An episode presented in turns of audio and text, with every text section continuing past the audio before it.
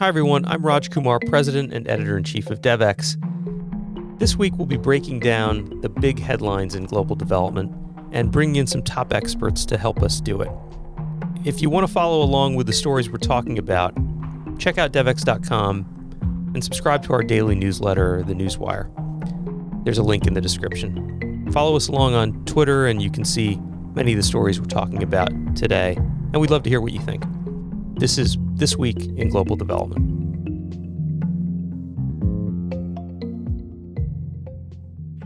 Well, hello, happy 2024, and welcome to another episode of This Week in Global Development. I'm Raj Kumar, President and Editor in Chief of DevEx, and I'm delighted to welcome a couple of guests to our show today. Uh, Stefan, how are you? I'm very well, and it's glad to be connected. It's great to be with you. Stefan Dercon is, of course, the noted economist. Maybe I can call you a celebrity economist. Certainly are in our book. Former DFID chief economist, uh, author of Gambling on Development, among many, many other accolades you have as a as a thinker and leader in the development space. It's great to have you here. And, and I'm also joined by Anna Gawel, who is, of course, the managing editor at DevEx. Hi, Anna.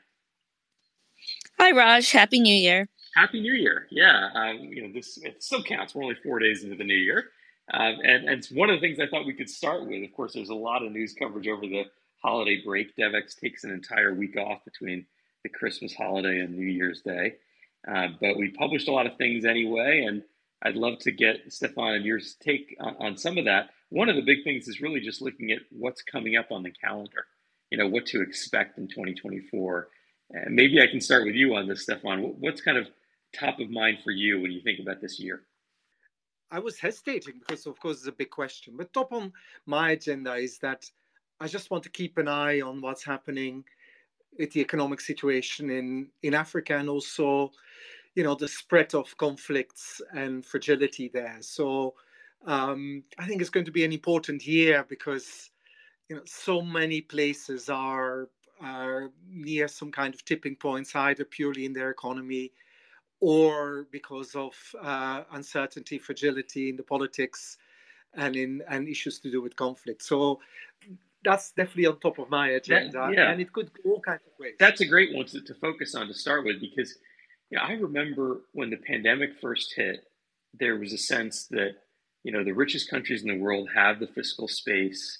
They are going to do all kinds of stimulus, and they did and it largely, you know, by and large, it worked. Um, it might have been bumpy in some of the advanced economies, but by and large, it worked. And a lot of the economists like yourself I was speaking to at the time said, but wait till next year. You know, African economies don't have the fiscal space. Things there could get bad. But there were a number of measures put in place. Um, you know, there were some some kind of holidays on debt. There were, you know, some increased investment in health systems, and somehow it feels like we were able to push push forward without a big crisis. You know, there were some countries that entered a period of crisis. I'm thinking of, you know, Sri Lanka and Zambia and others, but but it does feel like this could be the year when all of those warnings actually come to fruition. There's some large number of countries now that are by the IMF considered to be on the on the tipping point of default. Yes, but but it is interesting, and and I'm glad you refer back to what many of us thought at the beginning of last year.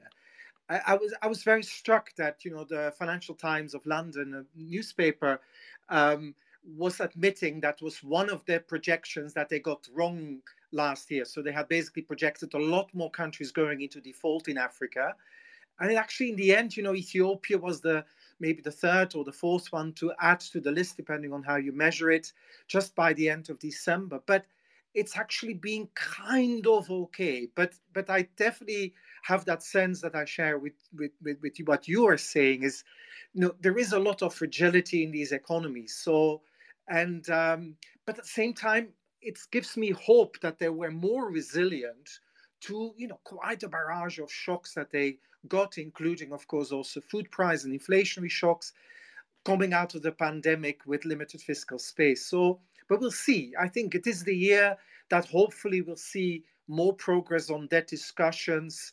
Not probably of some massive new debt initiative. I, I wouldn't expect that, but more country by country sensible things because the debt is much more complicated with a lot of domestic debt as well, and then uh, lots of different players than it used to be. But I, you know, I'm I'm reasonably hopeful. But but I'm going to keep on watching very carefully every few days. You know, nothing happening, no country getting into more trouble because it is it is still very fragile. It is, and the other intertwining issue, of course, is conflict. Thinking about the is it seven countries that experienced a coup in the Sahel region last year, um, and you know what the implications are for those countries. I'm thinking places like Niger and Mali. Uh, I guess Sierra Leone had an attempted coup, but you know that fragility, if it continues into this year, um, could be another another point where you get an intersection of of conflict that can spill across borders, and at the same time, the elevated interest rates, higher inflation, especially around, around food products, which is related to the ongoing war with Russia and Ukraine, and maybe you um, maybe you end up with this being the year that every everyone kind of predicted something bad would happen in the last three years, and this could be the year when it really does come together. And of course, all of that happening at a time as as uh, some of our stories in this past week have have reported, at a time when the donor countries, the ones that are meant to stand up and, and perhaps come up with some kind of firefighting, uh, you know, initiative around debt or around conflict, are going to be pretty preoccupied. You've got elections in the U.S., European parliamentary elections, UK elections, and this is a year when more than 60% of the world's population will see national elections. Um, and so, is it a time when we're ready for for whatever the after effects could be at this? When there's other conflicts and wars happening in the world, and we had some reporting along these lines, and I wonder, you know, to the broad question, what you what you're kind of looking out for in 2024, and then what what some of the the threads are you see connecting what Stefan and I are talking about. Sure. Yeah. I mean, I think being in DC, connecting the thread, we're obviously looking at the World Bank, but uh, we just had a big story out in terms of what to look forward to in the U.S. Congress. We all know it's a U.S. Uh, election year in the U.S. Um, we're facing some, in terms of Congress, some tight deadlines, lots of work to do, lots of dysfunction, as we're all too familiar with. Um, and I mean, the biggest thing is the government still has to be funded. We're facing a potential shutdown in, in January, February. So we're looking at the 2024 fiscal budget. And of course, that includes the international affairs budget to fund entities such as USAID. Traditionally, in years past, this has been a bipartisan affair, but we know that bipartisanship is, is in pretty short supply. Um, you know, there's been talk in the House among Republicans of, of cutting USAID's budget by 50%. Um, this is, again, as you know, an election year. So we've got the culture war issues that has caught up uh, programs like PEPFAR, uh, which is America's kind of landmark HIV AIDS initiative. Uh, you have conservatives alleging that, that money going to PEPFAR is actually going to groups that perform abortion. So it's a controversial position. We have the Farm Bill, which is especially important in a time of, of hunger worldwide. There is, of course, Ukraine aid, and that supplemental package, what's not as recognized, contains money for multilateral development banks such as the World Bank. So, again, we're circling back to global debt and, uh, and Congress's role in that. There's a lot on the plate, there's a lot of pessimism, but a lot of this the experts that we spoke to said there's a good chance things will get done eventually, but it will be very much a kind of last minute fire drill, if you will. But there's certainly a lot hinging on Congress in terms of these debates of what's happening all around the world. Yeah, and you, especially if you're not, you know, seeped in DC, you know, government affairs as some of our reporters are here at DevEx, you could be forgiven for thinking, well, isn't this sort of the boy who cried wolf kind of a story? Because I don't remember the number, but something like you know most of the years out of the last eight years, there hasn't been a budget that's passed the U.S. Congress. Instead, we've had what are known as continuing resolutions, where the prior year's budget was essentially just continued into the subsequent year. And what that's meant for foreign assistance is essentially flat amounts, sometimes even increasing a little bit, and then additional funding through some of the emergency appropriations around things like the war in Ukraine.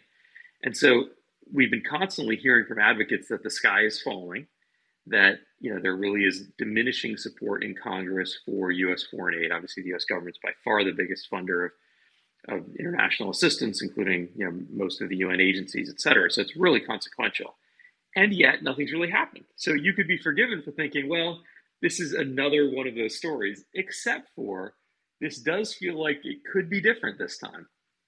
You have right, you've got a number of these these uh, these budget resolutions kind of coming to a head now at a time when we're an election year, a presidential election year, so there'll be tremendous attention.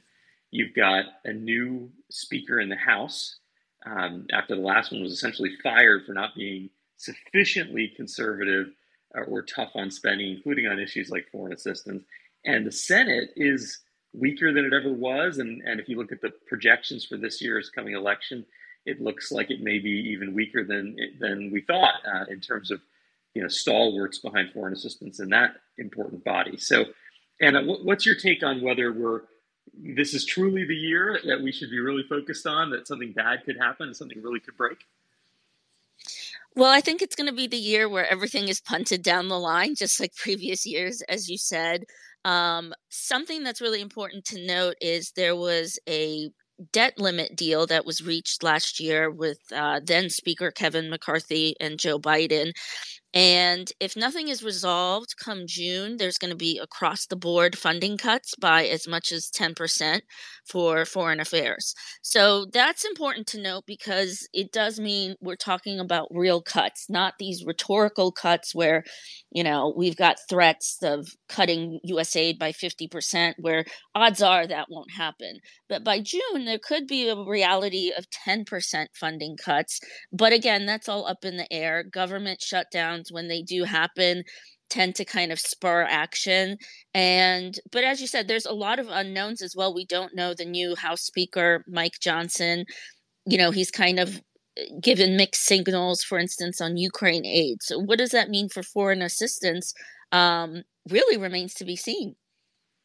Stefan you're sitting in oxford watching all of this but you know you know full well from what the uk has gone through uh, a real roller coaster in terms of becoming one of the world's most generous foreign assistance donors and now slashing those budgets uh, due to similar political dynamics. Uh, what's your take when you look ahead at the U.S. election?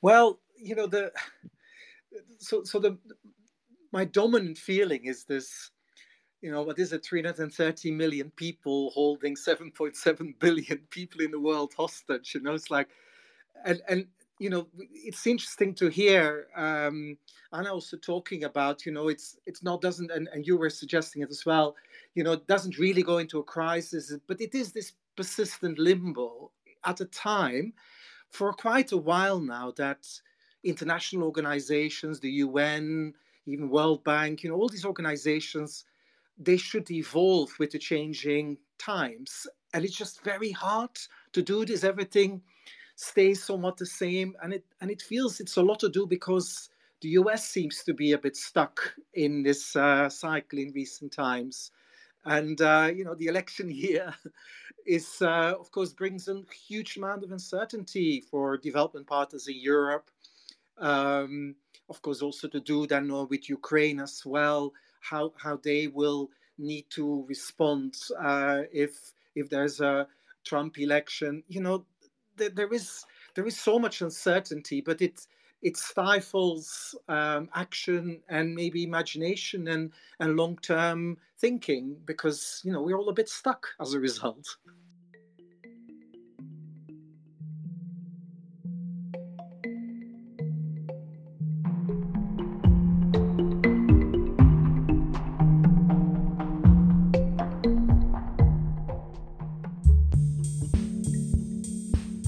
Interested in the intersection of business and social impact? Do you want to know how corporate sustainability, ESG, impact investing, and more can contribute to development finance? My name is Adva Saldinger. I'm a senior reporter at DevEx, and I've been reporting on these issues for nearly a decade. I'm the author of DevEx Invested, our free weekly newsletter dedicated to development finance. Every Tuesday, we explore how companies, investors, and market mechanisms are reshaping the world of development finance. Visit devex.com slash newsletters and join us on Tuesdays.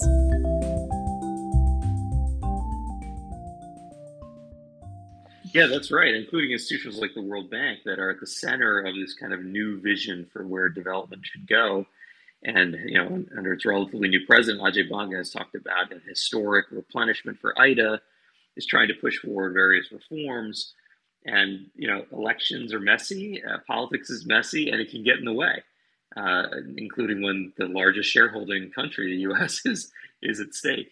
So I, I agree, it does create a dynamic where it's very hard to plan ahead and 2024 could be one of these years where the development conversation is just entirely subsumed by politics of donor countries, including in the UK, right, where Keir Starmer looks, I guess, likely to be the next prime minister. And it isn't clear, though, even if Labour wins, that there will be any real policy shift in terms of overall funding. Is that fair to say, Stefan? It's fair to say in overall funding, but my expectation is, and of course it's still all taking form, is that they will be able to be, you know, more positive around development and trying to reposition Britain again as being outward oriented also in development. So I'm actually, you know, moderately hopeful. And, and I, I even have to give quite a lot of credit onto the current government and especially those people that are now running uh, the development part of the Foreign Office of FCDO you know they're trying they're trying to stabilize they're trying to be more stru- structural you know they they did publish a new white paper so like the key policy document that actually is yeah maybe going back to where we were five years ago but in some sense it's better than the kind of total chaos we had for a few years uh, including with the cuts but also with a total realignment of how you should use aid and a and a political a, a dominance of political thinking in, in government of um, you know, using aid for very different purposes than than development, I think, and this is definitely being stopped. So there will be not that much change, maybe in that respect, from Keir Starmer, but but there is an evolution, and I would say the, the evolution is quite positive of a of a bit more moderating force, a bit more reasonable, sensible development orientation. But yes, I don't think the budget is going to be there. And, you know, maybe just to help to understand is this is this, you know, it's always fast for the right in the UK an easy target. The fact that we were spending money abroad, it's always an easy target for the for for, for very conservative forces that really want to be more isolationist or inward looking or purely self interest as a country. And so, if you come in as a new government in the current climate, it's probably not too wise to make this a big deal because you're going to make yourself vulnerable for a dominance of the of the kind of newspaper coverage and so on. And so I think they're going to play it cautious, risk averse, and not doing dramatic things on the budget. But in the content, I think it could improve a lot. And let's not forget, think of the, the billions that were being spent domestically for poorly managed migration policies and and uh, asylum seekers policies. You know, quite a lot may well properly go back into developing countries where it should go. Yeah, that's a very fair point. That it isn't just about the top line numbers; it is how you spend the money that matters so much. Uh, and and we all know that so well. And that's a great example where I think it was last year 29 percent, or maybe it was 2022, 29 percent of U, UK's uh, overseas development assistance budget went to the cost of housing refugees domestically nearly a third. So, you know, that's a significant shift. You're right. That ultimately could mean billions that flow into into the, the kinds of projects we think about when we think of long-term global development. Um, you know, that makes me think a little bit as well about the how around U.S. aid. And we had a piece that delved a little bit into a, a second indicator that the U.S. government is using for determining what counts as localization um, when it comes to USAID spending overseas. And, and Anna, maybe you could take us through that story a little bit. I'd love to get Stefan's take on, on what this really means in terms of the way we do development. Sure, yeah. So senior our senior reporter Michael Igoe, he talked to Sarah Rose, who is the uh, senior advisor on localization at USAID. Um, I think most of us know about Administrator Sam Power's pledge to direct quarter of the agency's funding to local organizations by 2025. Um, but not as much attention is paid to the other half of that pledge, which is that by the end of the decade, half of USAID's programs would give local organizations effectively real agency, real decision making power. Um, and the first iteration of this, which is called, I think you mentioned, the locally led indicator, um, it's a little bureaucratic to explain. It's basically framed around 14 quote unquote good practices that are grouped into four categories. Of course, it can never be simple. Um, for a project to be considered locally led, it must hit two of these good practices across two categories. And I think that that's really notable because it's kind of not a lot um, in order to qualify as locally led. So I expect there might be some questions revolving that. But uh, Sarah Rose kind of stressed that this is still in the pilot mode, data is not out yet. Um, but certainly there's a danger here that this just becomes a ticking the box exercise and doesn't really fundamentally address the barriers that local local organizations face when working with USAID. Yeah, USAID actually released a, an infographic, and we wrote up the story about it for our pro readers. And it talks about these categories, you know, working directly with partners. That counts as a category. That seems fairly self evident. Another one's creating effective local partnerships, recognizing, leveraging, and strengthening local capacity and the last one is engaging communities directly. And the idea, as you say, is if you know a partner can show, and ultimately it's USAID that would decide. You know, we've we've we're doing something in one of these four categories. I'm sorry, in two of these four categories, at least one thing in two of those categories, then it counts as locally led. Um, Stefan, you've been around this issue and this work for a long time. In fact, DFID was for many, many years considered the leader on locally led development. How, how does this uh, how does this come to you? What, what's your feeling about this approach and kind of the broader questions around localization today?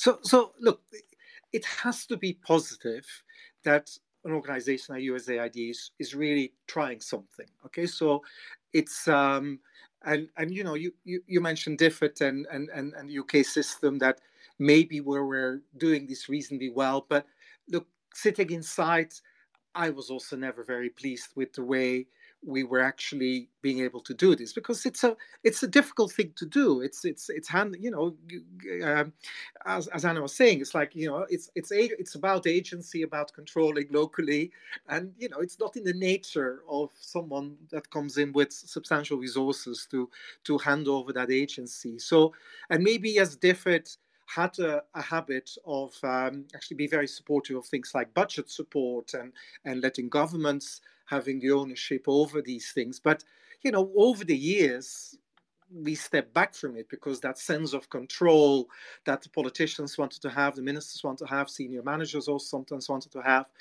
that actually meant that they wanted to go back to take that control. So in that sense, the fact that AID is trying to do it, it's good. It's good. I I I am just uh, saying this also with a big smile on my face, thinking, you know, I did look at the details of how they were going to measure it and the data thing, and I can very well imagine, just as we used to have them internally in DFID, these endless conversations to to make targets, so at least we we have a chance of reaching them, that they are not too far fetched, so that we can show progress and the whole kind of things. And it's a t- tricky thing. Measuring this is going to be really hard and and and as it was alluded to already, you know, not scoring well on two of the indicators. It's not going to be that tough for quite a lot of types of programs, but you know, it's a step, and and the way it's done I think it's quite smart actually that you know you you'll be able to use the data. Hopefully they will publish them in the detail, not just in some aggregation, to actually see know, what is it that they make progress in, how are teams gaming it, how are local, how are U.S. contractors gaming it uh, to actually satisfy the, the, the, rules and so on. It provides uh, a form of accountability that at last we can begin to see how well they're trying to do this in practice. But you know, I, I'm I'm currently spending some time thinking about, you know, maybe something to try to write something about what aid could look like in ten years. Now, if it doesn't look far more locally led and far more owned by local populations and countries and legitimate um, people in, in, in legit, that legitimately can can control spending in these countries and so on. I think we would have totally failed. So it's it's a worthwhile step, but it's still quite a hill to climb. Do you think, Stefan, that there's in some ways maybe we're setting up a conflict between this approach for localization and the payment for results approach, the kind of results revolution that has long been talked about, and I know you, you've been involved in as well, in the sense that this approach says, hey, here's a framework, let's you know check boxes, not necessarily in a negative way, but show, hey, look, we're we're engaging communities, we're working with local partners, and without really talking about results, right? This is more about the this is like a process indicator. This has nothing to do with whether the program succeeds or fails. And on the other side, you've got this very different worldview, which seems to be much more around how do you show return on investment in terms of the actual results of a program. You know, children immunized, for example. How do you see those two things living, coexisting in the same model of development? So, so am I allowed to admit that I've changed my mind over the last 10 years about this working inside the system? So, yes, I was definitely very much part. And of course, you know, I, I was a chief economist. You had to show results with the, with the money but I also saw some of the incentives it created. And the incentives that it did create was very short-term vision on on what development was. And these days I often talk to my students about, you know, there may well be a difference between doing good, getting results, getting a child immunized, and actually being part of a development process that actually may be a bit more longer term. May you be willing to actually take some risks to actually say, well, I want to make sure that we don't keep on having to do this kind of result machines that we are. So there is an element of that I'm actually quite happy with attention, and that actually I think it's a it's an important one because the the obsession with with results that are that are shown to our taxpayers removed any form of agency and as a result also accountability locally in terms of the, the building up these accountability processes there but at the same time, you're absolutely right. If we keep this as a process indicator, it's it's not going to work. You know, how do we create incentives that locally led development actually also then de- delivers results for these local populations, and that it's not just another form of elite capture and then an easier way of doing it with processes and so on. So there are issues, but I don't mind attention because I think we got a little bit too patronizing with the results machines that we created by actually forgetting we still within societies these are not our societies we are there playing a role within it. We're not neutral. We're not just outsiders that come in. No we are influencing what's happening locally. And so thinking about what our presence does locally also as a process as a, as a presence itself as a as a mechanism of spending resources and so on, it's probably quite healthy. But we'll have to see how this evolves. And you know, I, I recognize and actually I'm I'm happy with attention. Uh, and and without trying to say we shouldn't try to achieve results anymore, but let's make it a bit harder to, re- to achieve results with locally owned or programs, organizations, and see how we can do it there and, and how we then set the incentives and the processes for that. Well, I, I, love a provocative idea, and that definitely is one, Stefan, which we will certainly follow up on. I'm going to be doing a pro event where uh, it's kind of an Ask Me Anything event uh, in just about a week, and we'll talk a bit about a piece I'm working on related to the, the big trends I'm seeing this year in 2024 for global development. So expect a little bit more from me on this topic. Um, and are there any other any other stories that stood out to you that you want people to know about before we wrap up?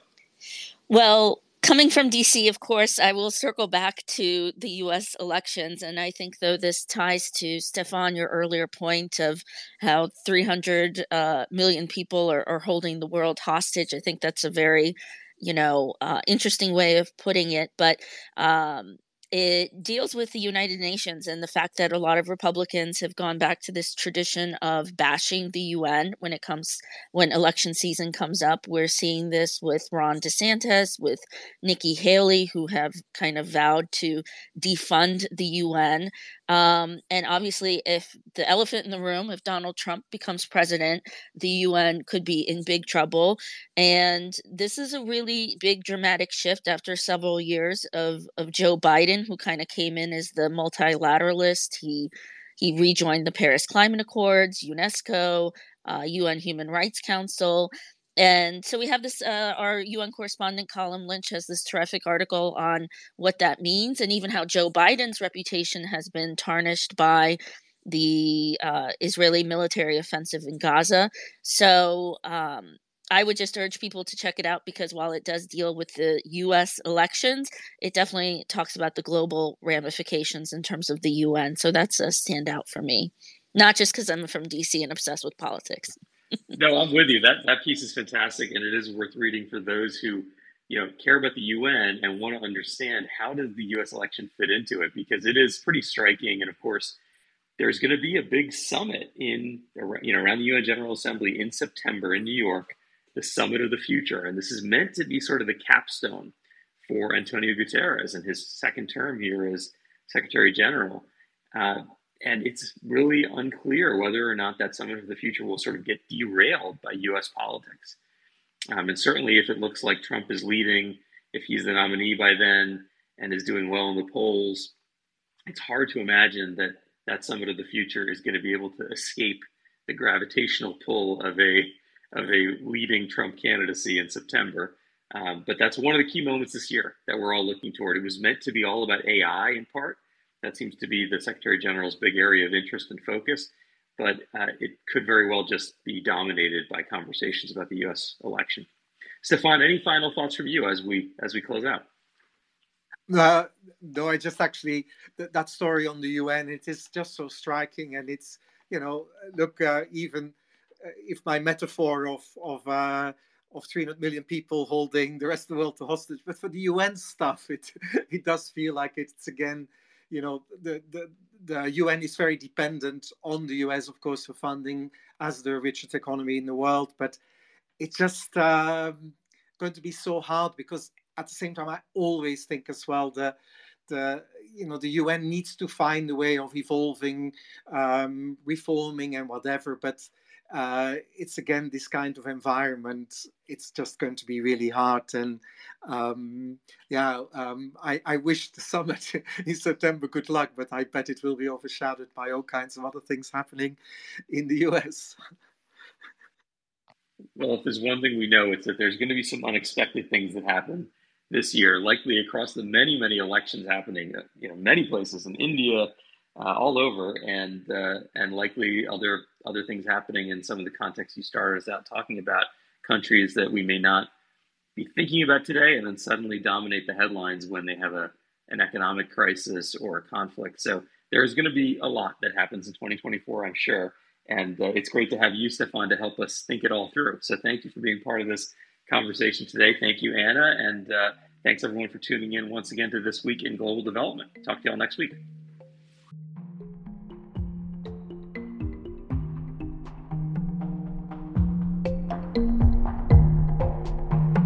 This has been This Week in Global Development. If you enjoyed this episode, don't forget to subscribe using the link in the description. To get even more coverage and analysis on the most pressing development issues of the day, become a Devex Pro member by going to devex.com slash membership and signing up. Thank you for listening and see you next week.